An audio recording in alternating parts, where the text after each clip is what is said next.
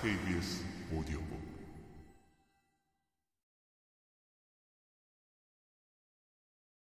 여기에도 저기에도 여자가 리더일 때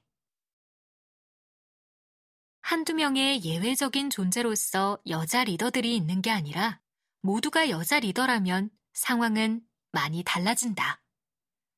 승진에 미치는 변인의 성별 차이를 분석한 연구에 따르면 여성이 직속 상사일 경우 부하 직원들은 성별과 관계없이 모두 더 많이 승진했다. 비전통적인 리더는 조직 전체의 이동성을 높이고 활력을 불러오는 동기부여의 부스터가 된다. 성취를 꺼리는 게 아니라 성취를 위해 부정의한 것을 지불해야 하는 상황에 더 민감하다고 보는 편이 맞을 것이다. 이런 제약이 사라진 곳에서는 여자들도 거리낌 없이 자신을 드러내고 이기고 싶다는 욕망을 표출한다. 수우파에서 그랬듯이 말이다.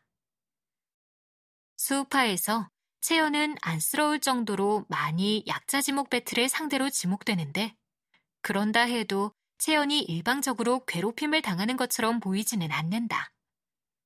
그 이유는 원트의 황금 리더 효진초이가 있기 때문이다. 효진초이는 아이돌이라는 이유로 실력을 의심하는 이들에게 굴하지 말라며 납득할 수 없는 걸 그냥 넘어가지 말라고 조언한다. 원트라는 팀은 수우파를 위해 만들어진 프로젝트 그룹이라 사제 관계나 친분으로 묶여있지 않고 팀원들이 선호하는 장르도 다 다르다. 효진초이는 이 모래알 같은 크루원들이 수우파에서 함께 무엇을 만들어 갔으면 좋겠다는 생각으로 리더로서의 책임을 다한다. 만난 지 얼마 되지 않았고 앞으로 다른 길을 갈 수도 있는 팀원들 앞에서 효진초이는 자신의 춤을 멋지게 보여주는 것보다는 끝까지 리더이고 싶어 했다. 효진초이와 아이키는 내 자식을 보내고 싶은 리더로 학부모의 인기를 독차지하고 있다는데 아마 이런 점 때문일 것이다. 좋은 리더란 어떤 사람인 걸까? 약자 지목 배틀에 이어진 계급 미션에서는 각자의 포지션별 메인 자리를 놓고 경쟁한다. 리더들은 리더 계급으로 묶이고 메인 댄서는 메인 댄서로 묶이는 식이다. 방송사가 포지션별 경쟁을 굳이 계급 미션이라는 이름을 붙여 서열을 강조하려고 한 거였다면 그 기획 의도는 실패했다. 스우파의 출연진들은 계급 미션을 서열 싸움이 아니라 수싸움 읽기와 리더십 경쟁으로 소화했기 때문이다. 제자들을 데리고 크루를 만든 아이키와 허니제이를 제외하고 다른 팀의 리더는 굳이 나이와 경력 순서로 정해지지 않는다. 그렇다고 가장 춤을 잘 추는 사람이거나 안무를 잘 짜는 사람이라고 볼 수도 없다. 리더는 누구보다 나이가 많거나 경력이 되거나 춤을 잘 춰서가 아니라 리더라는 역할을 잘하기 때문에 리더다. 리더는 선택하고 결정하는 사람이 아니라 모두가 선택과 결정에 참여할 수 있도록 하고 그 최종 결정을 책임지는 사람이다. 홀리뱅의 리더 허니제이는 도입과 솔로, 엔딩까지 자신에게 스포트라이트가 오도록 안무를 구성했다가 팀원들의 의견을 듣고 팀원 제인이 엔딩을 담당하도록 안무를 일부 바꾼다. 하지만 그렇다고 해서 팀원 모두가 골고루 주목받는 방식으로 문제를 해결하지는 않는다.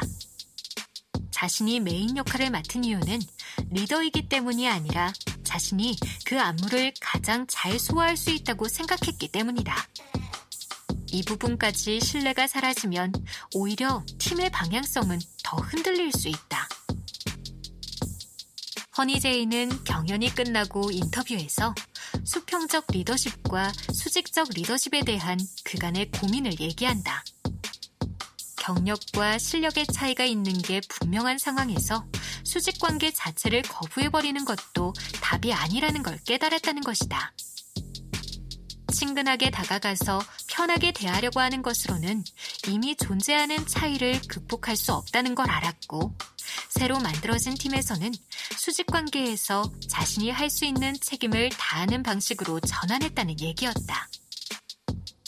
흔히 여성적 리더십이라고 할 때 수평적 리더십, 탈권위주의, 섬세한 의사소통 능력 등에 대한 기대를 꼽는다. 이 같은 평가는 여성 리더들을 남성 리더들과 비교했을 때 의미 있을지 모르지만 여자들이 대거 리더가 되는 곳에서는 의미가 없다. 또한 이제 리더가 되기 시작했을 때는 몰라도 경력이 오래되고 역사가 만들어지는 곳에서는 여성적 리더십이라는 식의 분류가 큰 의미가 없기도 한다. 허니제이의 말대로 이미 존재하는 명백한 차이를 그대로 두고 수평을 강조하는 건 오히려 리더십의 공백을 만들 수 있다. 수직적 리더십이라고 해서 무조건 권위주의적인 것도 아니다. 허니제이는 자신의 시야에 한계가 있을 수 있다는 것을 인정하고 팀원들의 의견을 들어 안무를 바꿨다. 그리고 이 미션에서 드디어 갈망하던 1위 자리에 오른다. 타인의 의견을 수용해도 리더십에 상처가 생기는 게 아니라는 걸 알게 된 것이다. 평생 리더로 살아온 사람이 이제야 리더가 된다는 게 뭔지 알 것 같다고 말하는 장면에서 언제나 한 발 앞서 나갔던 여성 리더들은 크게 위로받지 않았을까.